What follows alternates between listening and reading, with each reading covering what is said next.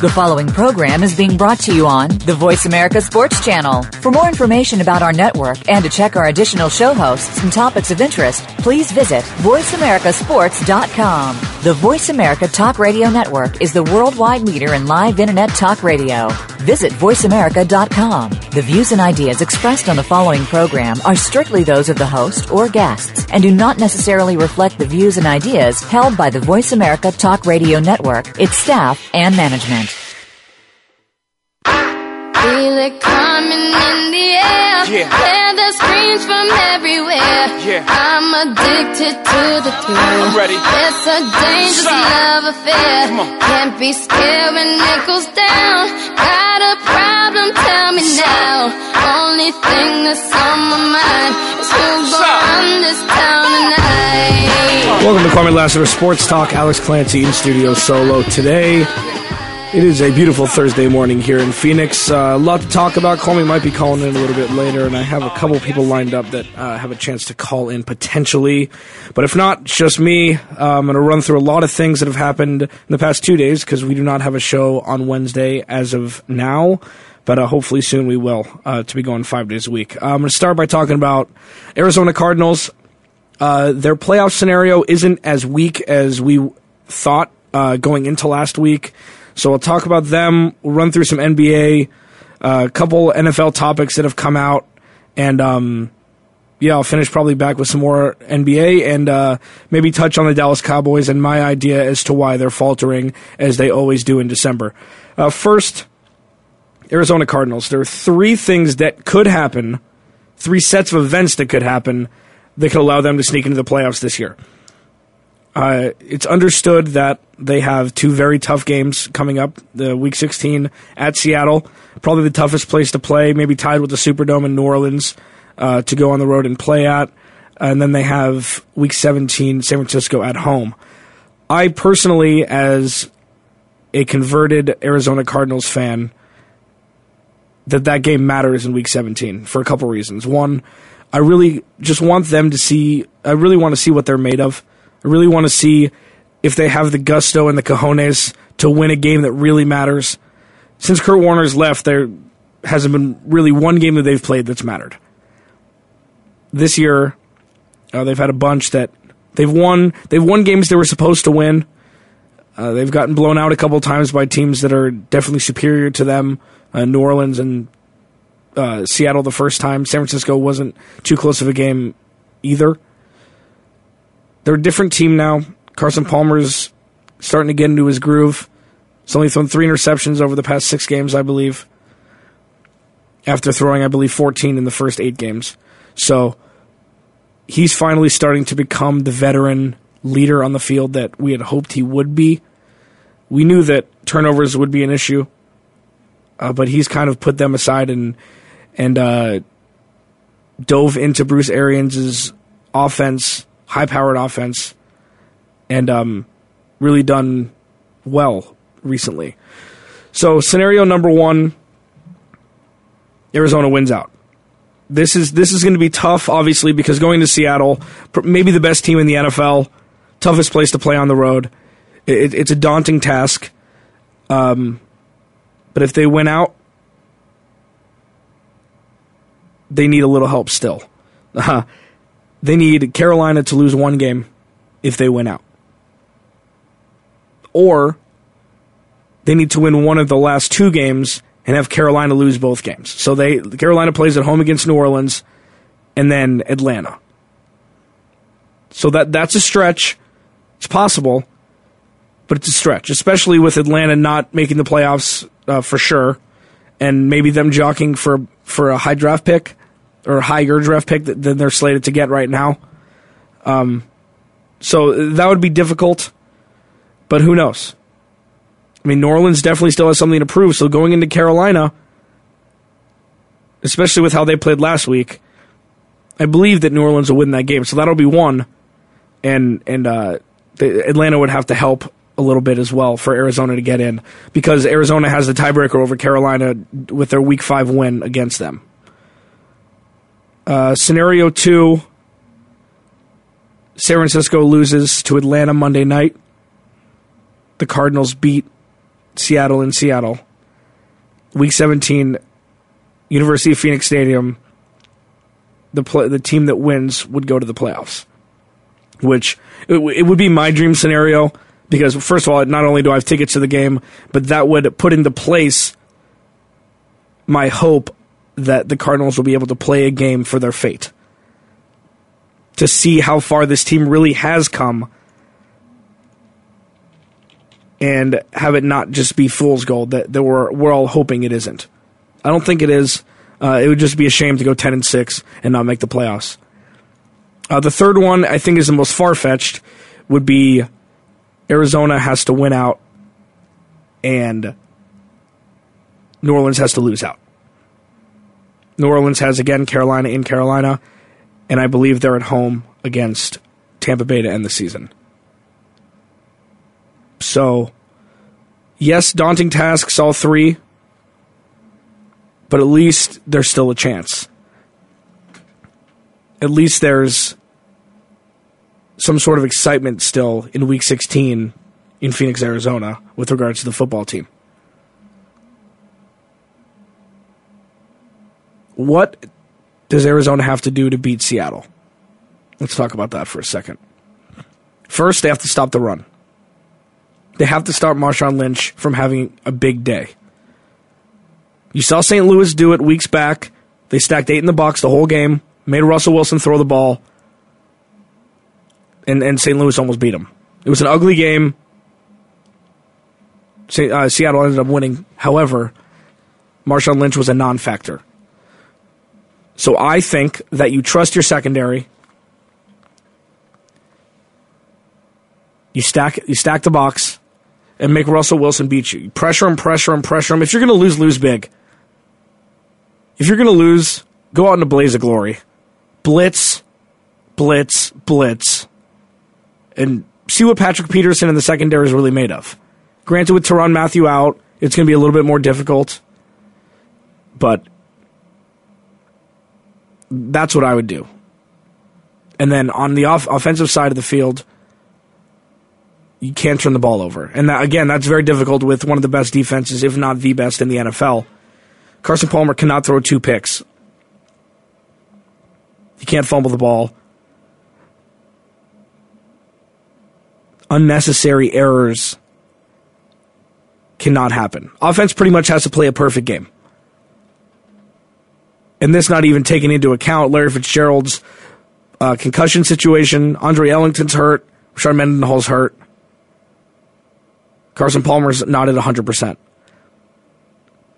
So, say all things being equal, everybody plays, no turnovers, and you have to establish the run to a certain extent. Half the clip's 100 yards rushing on the ground. Have to. Keep the secondary honest. Keep the defense as a whole honest.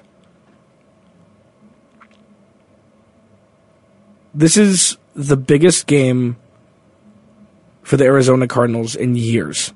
And they have to play like it. They have to play like this is their playoff game. If they win this, it will be a lot easier to slip into the playoffs. If they lose, it I mean, it's pretty much a death sentence for them if they lose this game. Granted, yes, they could sneak in in a myriad ways, but I mean, this game this game is a must win. I think the main person that needs to perform is Andre Ellington. Fitz will get his he'll, he'll get his targets. He's going to be double teamed. So that'll open up other receivers. Yes, that'll be important. But Andre Ellington is the most electric player on this team. He has great hands. He can catch the ball out of the backfield. He's got great burst of uh, speed, great first step. He's elusive.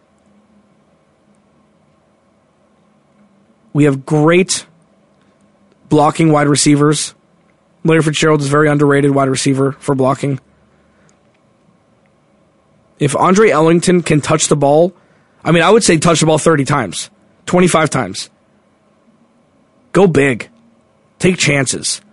but take controlled chances. There's a difference between that and just flinging the ball down the field and hoping it doesn't get intercepted, hoping Larry Fitzgerald can make a play. It's very different. Be methodical, but take chances. And that's how Bruce Arians has made his name. The offense in Pittsburgh wouldn't have been the same without him. Indianapolis were lucky to have him on uh, to have him on the coaching staff with the unfortunate uh, thing that happened to uh, Coach Pagano. He needs to be able to reach into his bag of tricks and use the most again electric player that they have to their advantage against a very very daunting defense.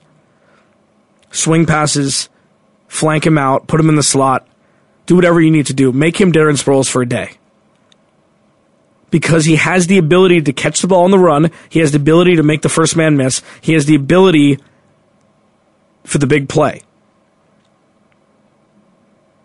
And if they can put Seattle on their heels at any point in this game, they have a chance. Which is very, very difficult to do. And that starts all the way up with Pete Carroll just having fun. You know, it's scary when you have such a strong defense and a coach that's that's just so light. He's so passionate, but he has a smile on his face, and that's a very, very, very, very deathly combination if, if, if you're the opposing team.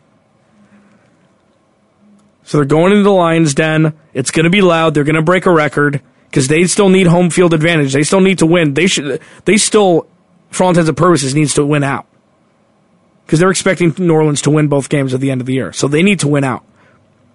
This game is not as important, but it's it's close to as important for both teams for different reasons. I'd obviously rather be Seattle in this situation. But Andre Ellington, no turnovers by Carson Palmer, and stack eight in the box all game. If those three things can happen, I know they're far fetched. I know that this isn't like, oh, that you know that's easy to do. It's it, it's not that type of situation. The Cardinals are definitely the underdog going into Seattle but if they can do anything close to those three things throughout the course of the 60 minutes, they have a chance. They have a chance. Hold Seattle to field goals in the red zone. Maybe get a defensive. The, the defensive touchdowns have, have kept these guys afloat in games that that were on the brink of potentially losing. Karlos Dansby's had two pick sixes. Antoine Cason had one last week. Without that pick six, they lose that game because Tennessee comes back and wins. So there's excitement in Phoenix, which I'm excited about. They won't be under. They won't underestimate the the Seahawks, but it's a must win. It's a must win. Got to take a break. Me Lassiter Sports Talk. Alex Clancy on the other side. I'll talk Tony Romo. I'll talk the Brandon Browner situation, and uh, Interesting Reggie Bush comments coming out of Detroit. Alex Clancy, Kwamie Lassiter Sports Talk. We'll be back.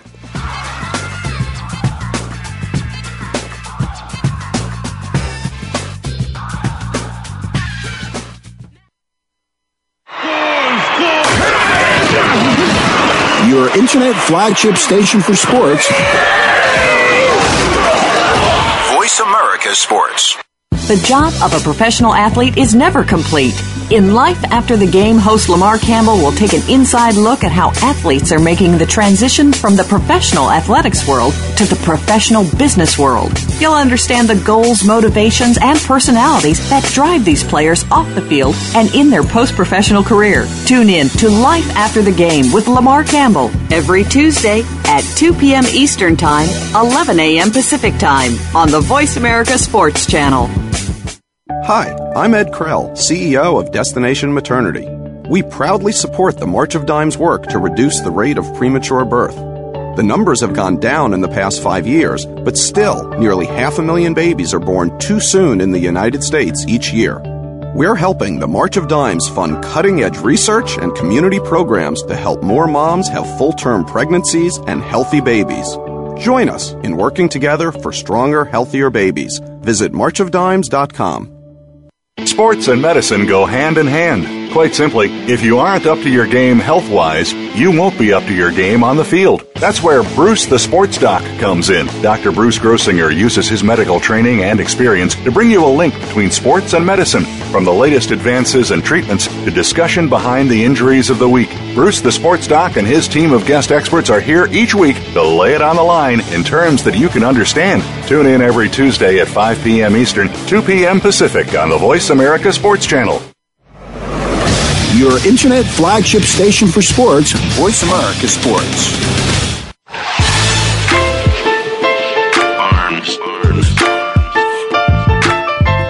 Welcome back to Kwamie Lasso Sports Talk. Alex Clancy in studio.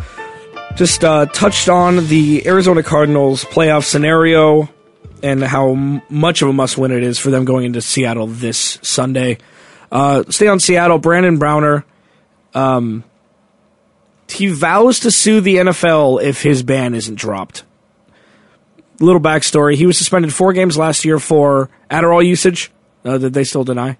Uh, him and Richard Sherman, um, and now he got popped again for uh, for substance abuse, and he's still fighting the ban.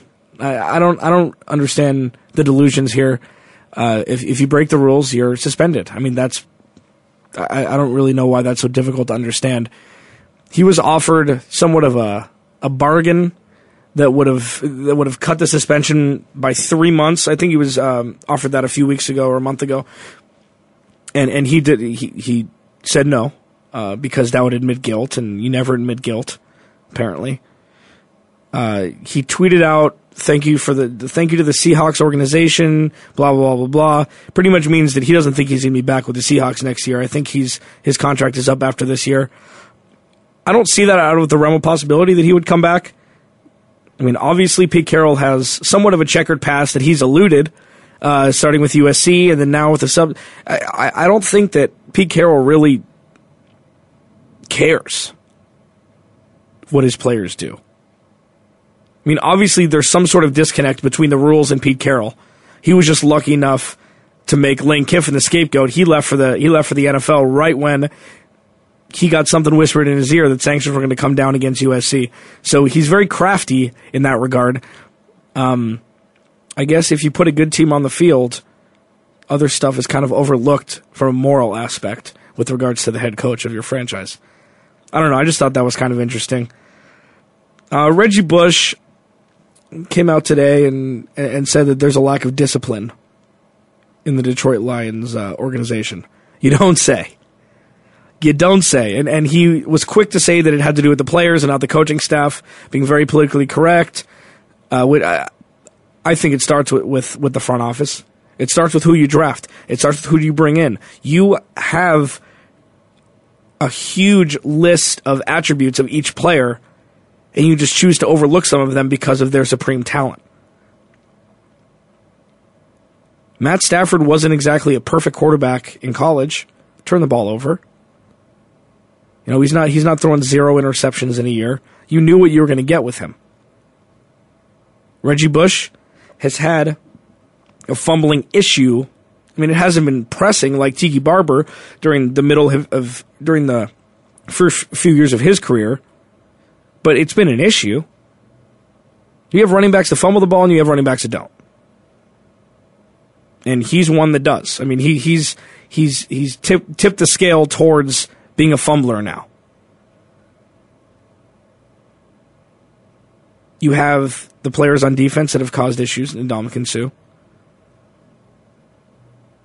Nick Fairley's been fine recently. You have these supremely talented guys and you're seven and seven.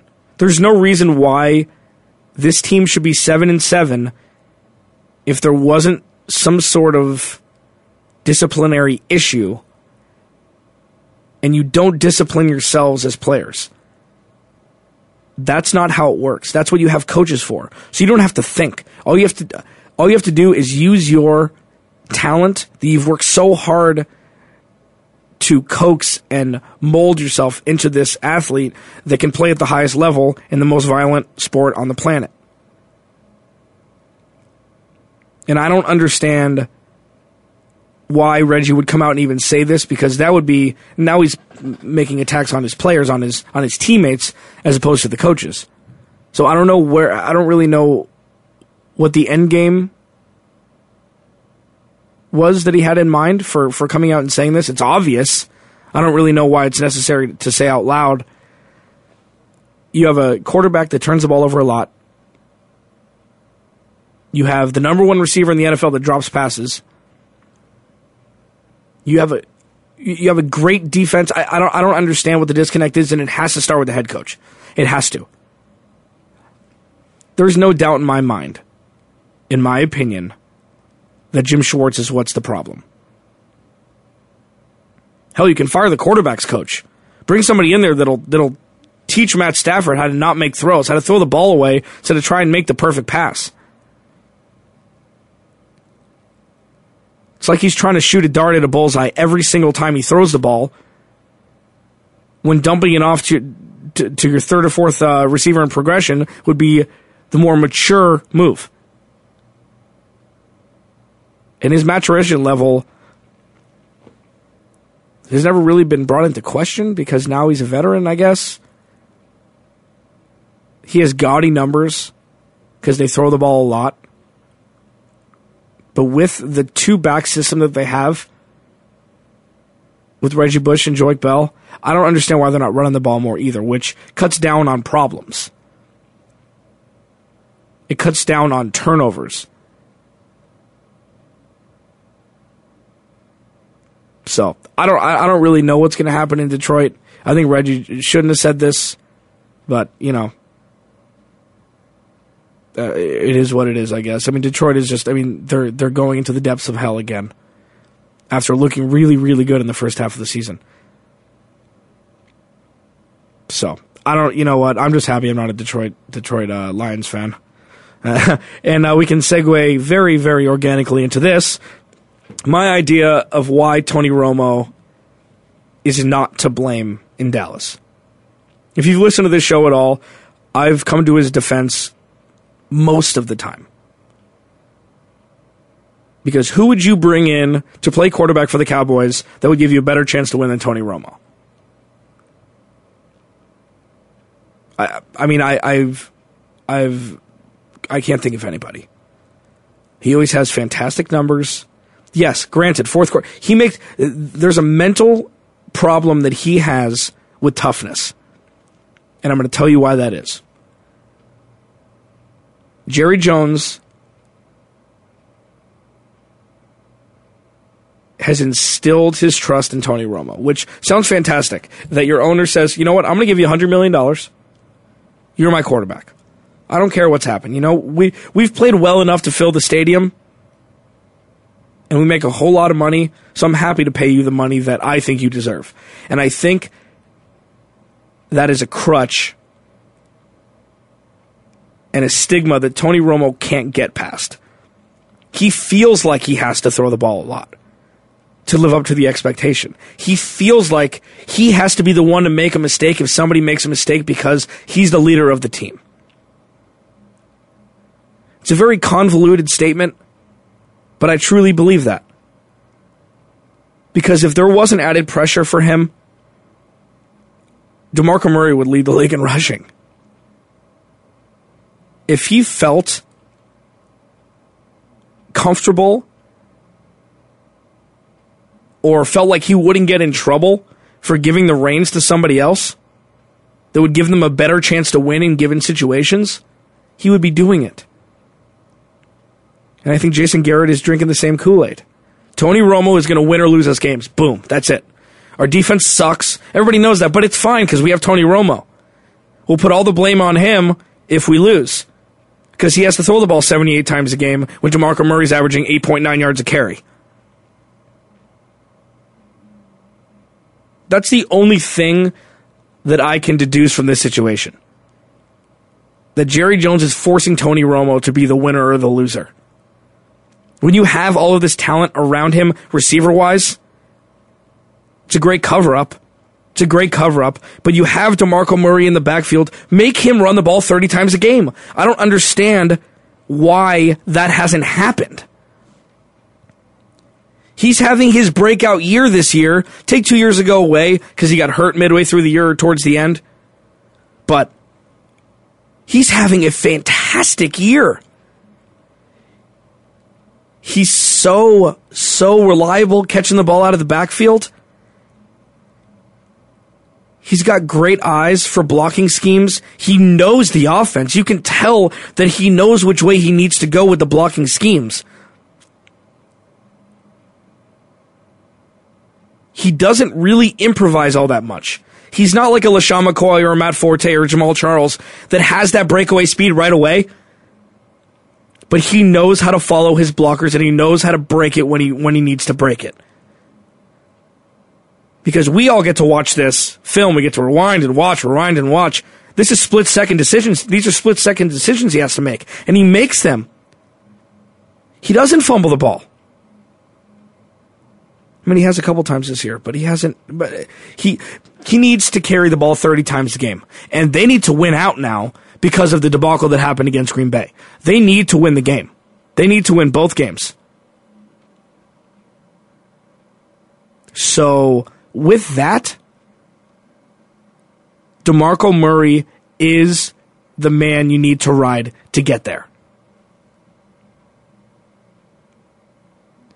Prove me wrong. Prove everybody wrong and run the ball. Troy Aikman wouldn't have been the same without Emmitt Smith in that offensive line. Obviously, that's probably the best offensive line in NFL history. And I've said that before, and I'll continue to say it again. Made made made Emmitt Smith's career, and then in turn, Troy Aikman flourished because you have to set up the run to execute the pass, to keep the defense honest. If the defense knows you're going to throw the ball 35 times a game, even with a potential Pro Bowl back in the backfield, they're going to make you make mistakes. And he makes mistakes because he doesn't trust anybody else. And I think that's ringing true.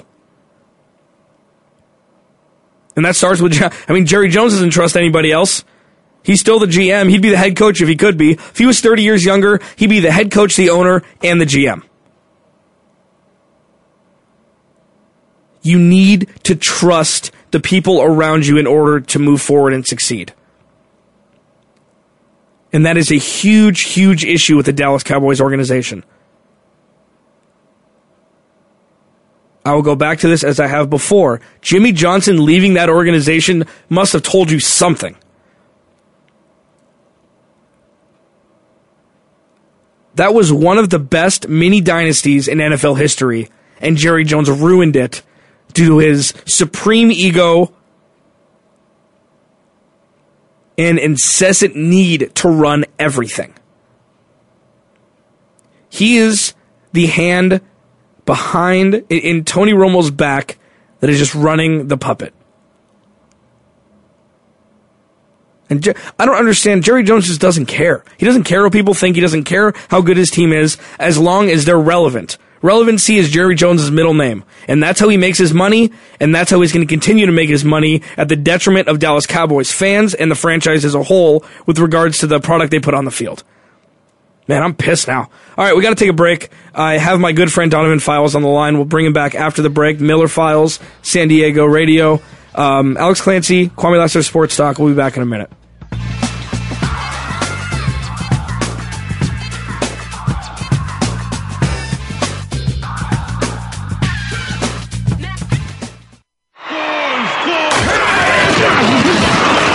Internet flagship station for sports.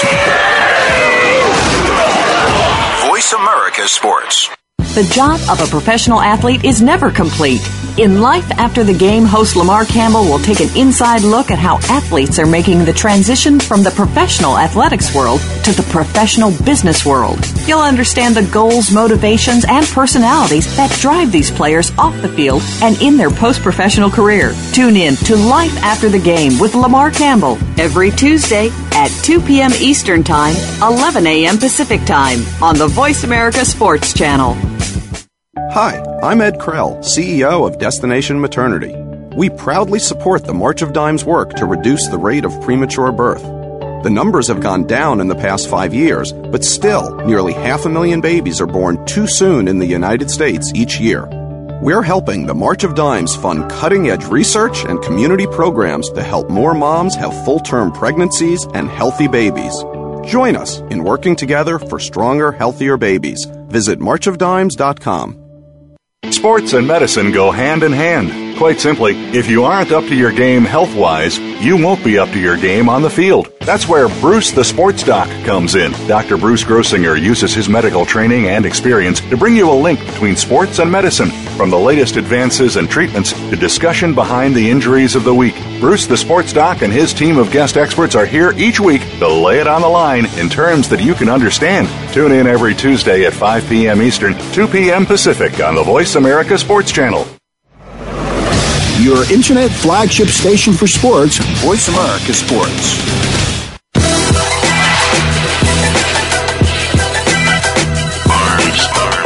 Welcome back to Kwamie Lassiter Sports Talk. Alex Clancy in studio solo today. Gone across the grid with the NFL. Uh, I have my good friend Donovan Files of the Miller Files radio show in San Diego on the line. Donnie, what's cracking? Not a whole lot. Just uh, enjoying this uh, fantasy football Super Bowl weekend. Yeah, me too. I, are you in both? Uh, how many teams? Two. Out, that's beautiful. Yeah, I'm I'm in both of mine as well. So I'm excited. Um, we were talking Dallas Cowboys really quickly. Give me your give me your take on it. What do you think is the monkey wrench in the plan of of them proceeding and actually making the playoffs and moving forward with the supreme talent that they have? Well, the you, you hit it on the head with Jerry Jones wanting to, you know, if this was a certain amount of time ago, he would be on the sidelines, in the front office, and in the owner's box all at the exact same time. That is an absolutely true statement. And that also um, doesn't help them at all because he is such a, I refer to the term superficial, because that's what I think he focuses on is the big gaudy numbers as opposed to the wins and losses that's why he gives so much ability to Tony Romo because the superficialness of football is all about the passing game. It's all about the big play. It's not about the Jets running clock management and getting the back-to-back AFC championship games with Mark Sanchez as their quarterback. That's not Jerry Jones. He's not going to give the ball to DeMarco Murray 30 times a game like he should because the guy is running people over no matter who you put in front of him. Because Jerry Jones wants the big play, the big number. He's even gone out to, you know, bring in the high profile diva wide receiver we have in the NFL this, these days in Dez Bryant. I mean, you think about a few years ago when there was the likes of Randy Moss and Terrell Owens that were a weekly, a weekly um, train wreck to watch. You know, Tony Romo uh, Dez, um, sorry, Terrell Owens crying about Tony Romo and everything. That is what we're getting now with Dez Bryant, watching him go off on his own, t- on his own teammates on the sidelines. And it's not because there's a busted play; it's because the ball's not going to him. You have to know that. And so that's that. My take is that Jerry Jones still runs too much of that show, and he's given too much to Tony Romo. You know, he now Tony Romo now thinks it's not on anybody else if we lose; it's going to be on me. You know, so I'm not going to hand the ball off anyways. I'm going to keep it in my hands so that way, even if I do get blamed for it, at least it's actually my fault. Yeah, that's what Daddy said so. Yeah, absolutely, absolutely. I, I, the balance level that, that they have is obviously off kill towards the pass, and if that doesn't change, nothing's going to change. I mean, they're yeah. they're not going to make the playoffs. It, it's I can't believe, and and I, I made the prediction at the beginning of the year that if DeMarco Murray plays 14 games or more in the regular season, they'll make the playoffs. He's played 14 games or more and he's done extremely well, but he's not getting the ball enough. And I don't, and, and I've said that before and I don't understand what the disconnect is, but there is one and maybe we'll see what happens, uh, this week coming up and see if they change anything. Okay. I don't want to talk, I don't want to talk about Dallas anymore. Uh, I'm done. Okay. Um, Terrence Garvin fined $25,000 for his, for his hit on the Bengals punter Kevin Huber. Uh, one word answer. Do you think that he deserved the fine? No. Okay. Neither do I. Uh, well, uh, here's the thing. I I do think he deserved the fine if it would have been on a linebacker. I think that he would not have been fined if it weren't the punter. Um, and this begs the question, and it's been talked about recently, swirling around that now punters are not able, will not be able to be tackled after they punt, and I believe that that's ridiculous. First of all, because some of the best plays in the NFL during the regular season are punters taking out uh, kick returners. Like that's the best thing, and that's also a thing that gives them merit for the rest of the team that they're actually quote unquote football players. Because kickers, place kickers, and punters get made fun of a lot for just doing one thing, and if you don't do that well, then you shouldn't be in the NFL. They're not really looked at as NFL players because they're not 6'10", 250, or 6'5", 250 running and, and, and swatting at the quarterback. I think that it's doing a disservice to the team and to punters and the NFL as a whole for not allowing punters and place kickers to be able to tackle guys to stop touchdowns. Do you agree? Absolutely. How, how do you even say, okay, now you're going to go ahead and just play 10 versus 11? I'm going to allow all 11 of my guys, or sorry, all 10 of my guys to block, and my 11th guy to run the football all the way down in the end zone, but you only get 10 people to try and tackle that person. You're already putting the kicking team at a disadvantage. And this even goes back a little bit of a slippery slope uh, trickling down from moving the kickoff forward five yards. You know, that already sets in your mind that they're trying, there have been talks even to do away with kickoffs completely. Right. It's just going to be, you know, schoolyard football, everybody just starts at the 20 and that it's it's horrible to see. You know, I mean, being from San Diego, I know about Darren Bennett and the things that Aussie rules football can bring to the NFL. And some of the greatest hits, like you say, some of the things I remember the most of each season is a punter laying out a good returner. You know, that that's a play that you're going to remember after the season happens. So it's it's it's sad to see this happen, but um, I would also argue to say that the the fine might not be there if the punter hadn't broken his um, broken his jaw out for the rest of the season. Maybe he still gets it, um, given that he's a punter as opposed to a linebacker. I completely agree with that statement, but I also feel like this is magnified because this punter is missing the remainder of the season. Yeah, no, absolutely. And with punt returns, punt returns are are returned a less percentage of the time than kick returns. So normally the last line of defense is going to be the player, the, the, the kicker that kicks off, which is usually your place kicker and not your punter. So this, and he also, Kevin Huber in, in, this situation was up at the 40 yard line. Like he was ready to engage to tackle the returner, to, ta- to tackle Antonio Brown if need be. So you can't take the power away from somebody that wants to do what they're doing. And you have to know as a punter that you're going to have to do this. What are you going to go tag in somebody? Go tag in a, tag in a DB that's not on the special teams team and special teams team on special teams and, and have him run in and try to be the last line of defense before the, before the kick returner runs by him. Like I don't, it, th- this can't happen. Th- there's no way that this can happen feasibly. Um, but the NFL is moved around that that statement many times in uh, in the past, and pretty much more recently with just trying to just instill more of an idea of player safety, and that's what they did with the kick returns or the the kickoffs, moving them up five yards. So this is a lose lose situation for the NFL. Um, one of many that that they've been in in recent history, and uh, we'll we'll see what happens. I I think this is a non story, um, but at least flagged the guy on the field because he he laid somebody out. He took his helmet under the to the chin of to chin of another player. It doesn't matter if it's a punter or not. To another player, you, you give him a personal um, a personal foul flag and you move on.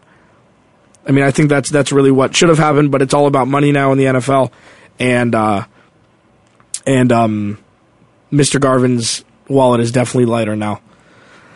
Oh man, I don't even know what to talk about with that. I mean, th- there's no there's no solution. There isn't. When you, when you think about removing an opportunity for a player to make a tackle, and it's it's silly to say, but what does he go and do? Tag someone in, like you said. He basically he has to stay in his maybe bubble, and he can't move within a five yard radius or something like that. So then you're going to get punters trying to organize themselves in a certain area where they think they're going to get in the way almost to allow someone else to make a tackle or something.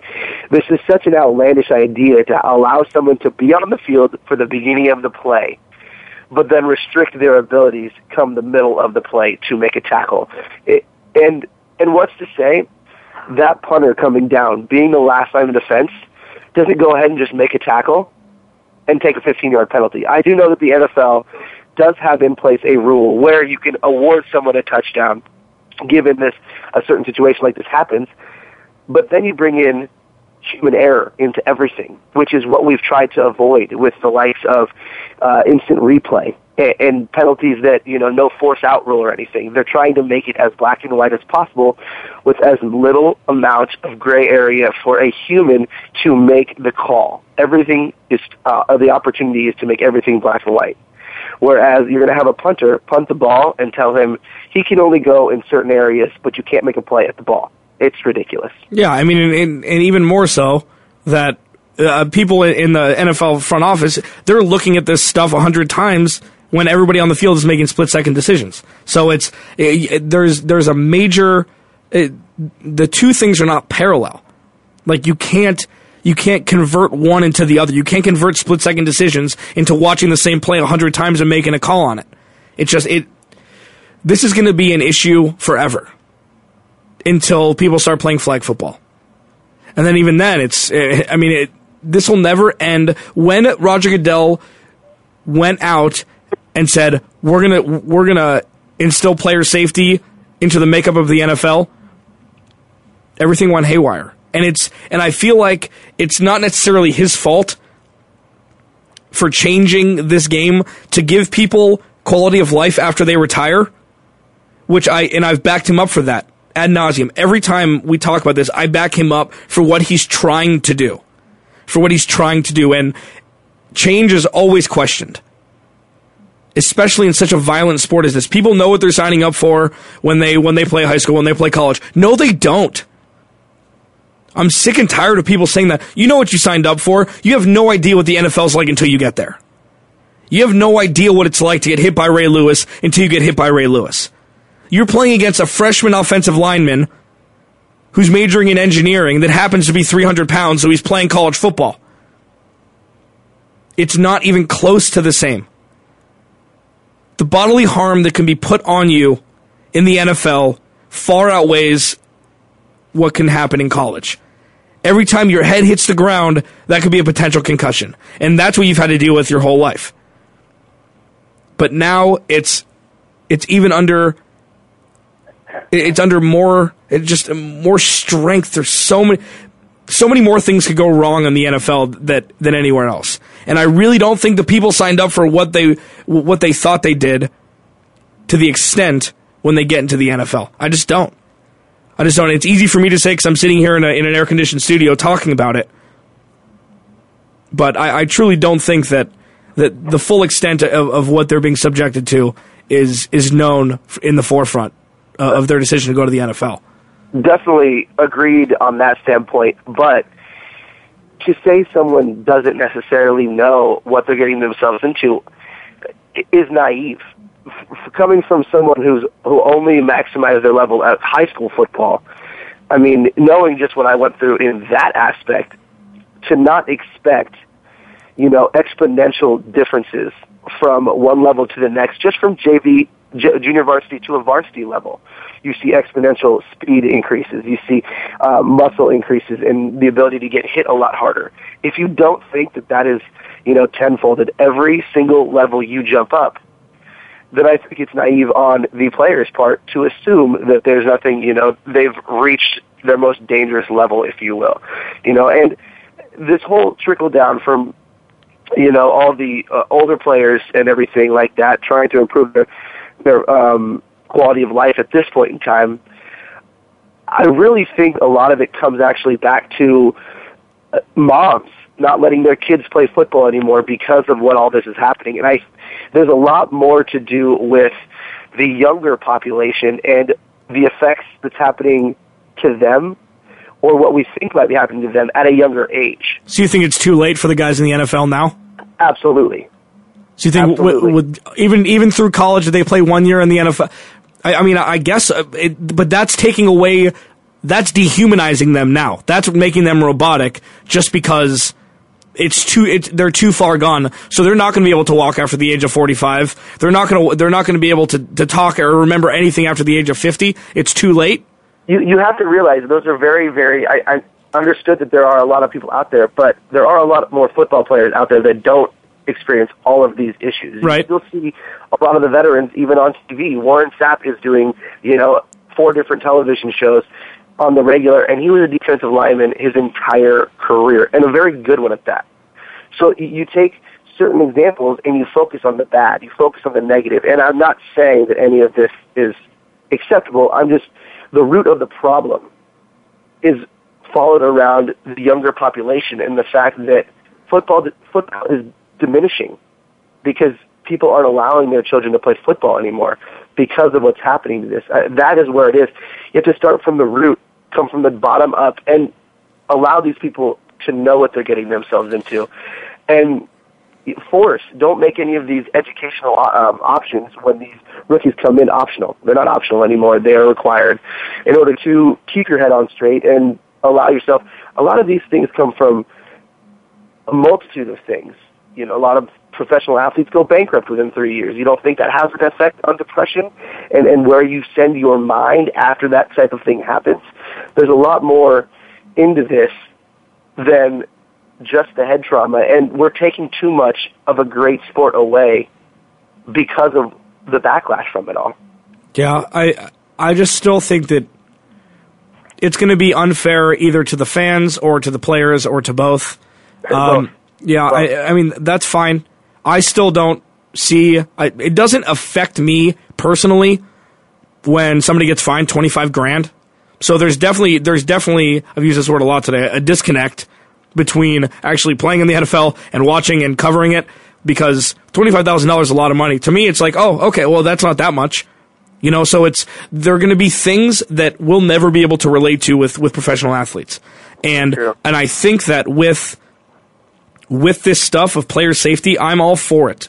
I am. I think that suspending a player with pay, I believe that would be a better ramification for a bad hit than finding them and letting them play. I think that would hurt the team more. Hurting the pocketbook money. I watch I watched Blow a couple days ago. Money isn't real. You know, like with this, especially with people that make all this kind of money, it's it's not being a, it, it's not a detriment to the team if you allow the player to play the next week. If you find them their their pocketbooks a little bit lighter, that's fine but it doesn't really solve anything. If you pull, say, you, you pull your best linebacker off the field in an important game, week 16, because he had a bad hit the week before, that means something. That might keep people from doing it again, which could cause further injury, which could cause less injury. We don't know. This is all, we're flying by the seat of our pants here. And I agree with you that pulling kids out of uh, football before it starts, yes, that's the starting point, but we're so far past that in, our day and age now that if your kid is big growing up, is taller and weighs more than the other kids, they're not going to play baseball, they're not going to play basketball, they're going to play football. That's just what it is. So there's so many uncertainties, so many loose ends that need to be sewn up that might never be, and that's where we are now. I mean, that would pretty much as as convoluted as my statement just was. That's the world that we live in with regards to football. So, I mean, I, I, just don't, I don't know what the next step is. I don't know what the correct step is. I do think that suspending a player for a game with or without pay is more effective than just fining them. I do that, believe that. Absolutely. You think about a few years ago and some of the history that we've had in this when James Harrison received, I believe it was three or four uh, different, one of them, I think, a seventy-five thousand. Yeah, that was the big one. You know, the huge, huge year he had potentially the way you're playing it is he misses four, misses four games that season. And that's a playoff contender. That's a Super Bowl winner right there. You think about um, Meriweather just a couple of years ago on the Patriots with that really rough hit that he had. You suspend him for a game. You take a team that ends up in the Super Bowl missing their starting safety. That's a great, great resolution to what, uh, or a great next step to take in, in this problem is a suspension with pay as opposed to a, a pocketbook that happens to be $25,000 when the league minimum is over 600,000. 25 grand is a day in tips for a server. Yeah. If you think of it that way. Yeah. No, no, it is. I mean, it's one shift. That's all it is. it's a lot of big wave burgers, man. Uh, um, all right, I do want to talk about the NBA. We have about 10 minutes left. A uh, little segue. Heat Pacers last night. Heat come back from 15 down with six minutes left in the third quarter to win at home. LeBron was game time decision to play. Everybody knew he was going to play. Um, there was a questionable call at the end of the game. Paul George went up for a three pointer. Uh, LeBron James was trailing him, and you could see LeBron use his left hand on uh, on Paul George's side to kind of slightly sway him while he was midair taking the last shot. Um, Paul George flipped out, said it, said it was a foul, blah, blah, blah, cry, cry, whine. Don't give up a 15 point lead with six minutes left on Miami's home floor. That's, that's, uh, that's my rant for that, my mini rant. The main crux of this is veteran leadership has become so important in the NBA that it, that it wins close games now, like more than ever in my, in my short basketball, uh, life of, you know, 30 years with regards to the, the, the inception I see veteran leadership at ends of games ringing true more and more every day. And you see it with Miami, and everybody on that team is a veteran now uh, of the big three. You know, LeBron James, they he jumped over the hurdle that plagued him through the first few years of his career, not being able to finish games, not being able to finish games, and now he does. They went on a sick run at the end of the game to win.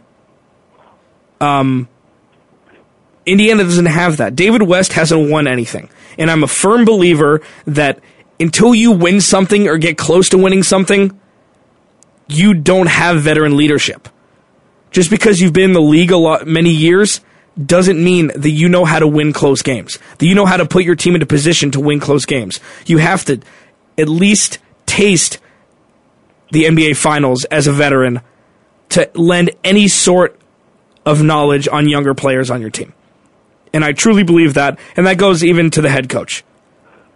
So Indiana hasn't been able to beat Miami in the playoffs. So the veteran leadership isn't there. It's not there.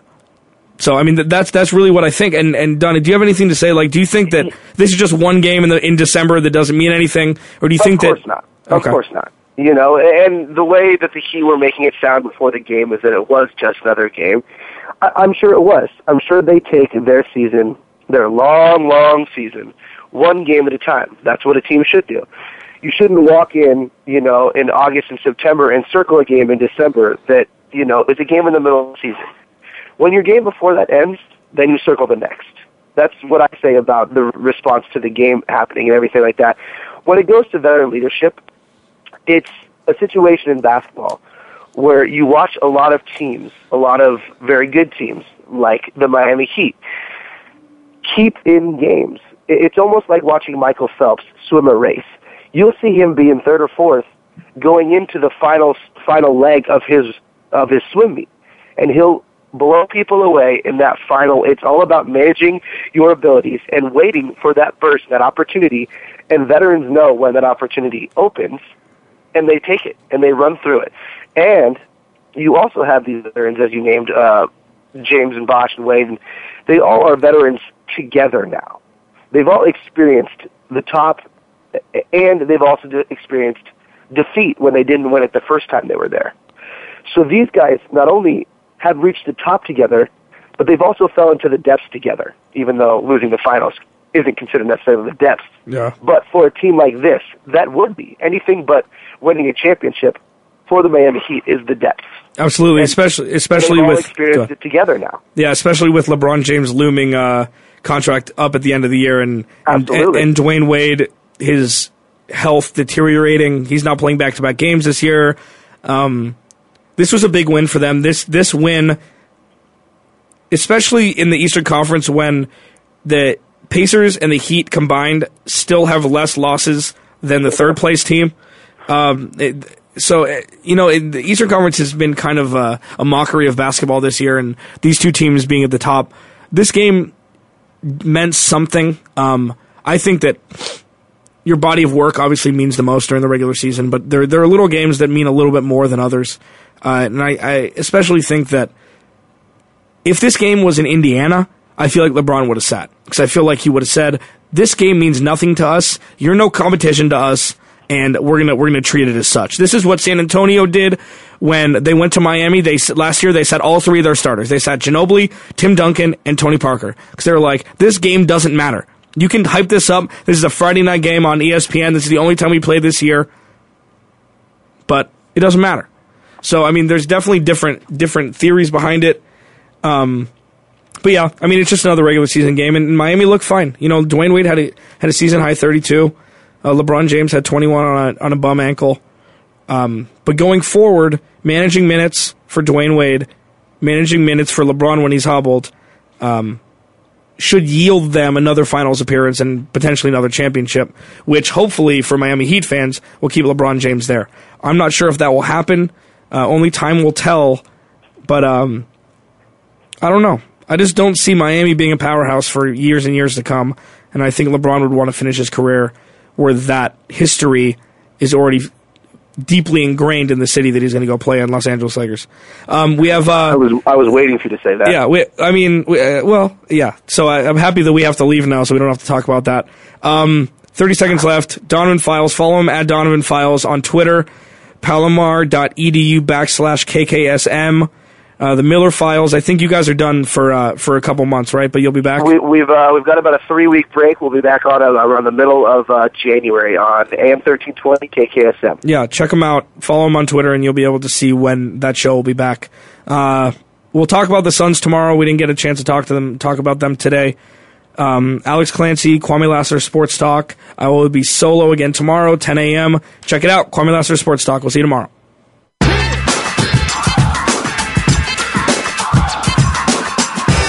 Thanks for tuning in this week. Join us every Monday, Tuesday, Thursday, and Friday at 12 noon Eastern Time, 9 a.m. Pacific Time for another edition of Kwamie Lassiter's Sports Talk on the Voice America Sports Network.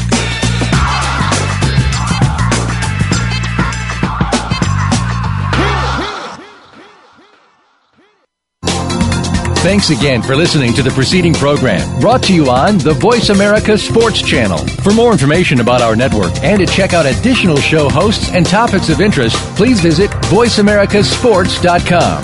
The Voice America Talk Radio Network is the worldwide leader in live Internet talk radio. Visit VoiceAmerica.com. The views and ideas expressed on the preceding program are strictly those of the hosts or guests and do not necessarily reflect the views and ideas held by Voice America Talk Radio Network, its staff, and management.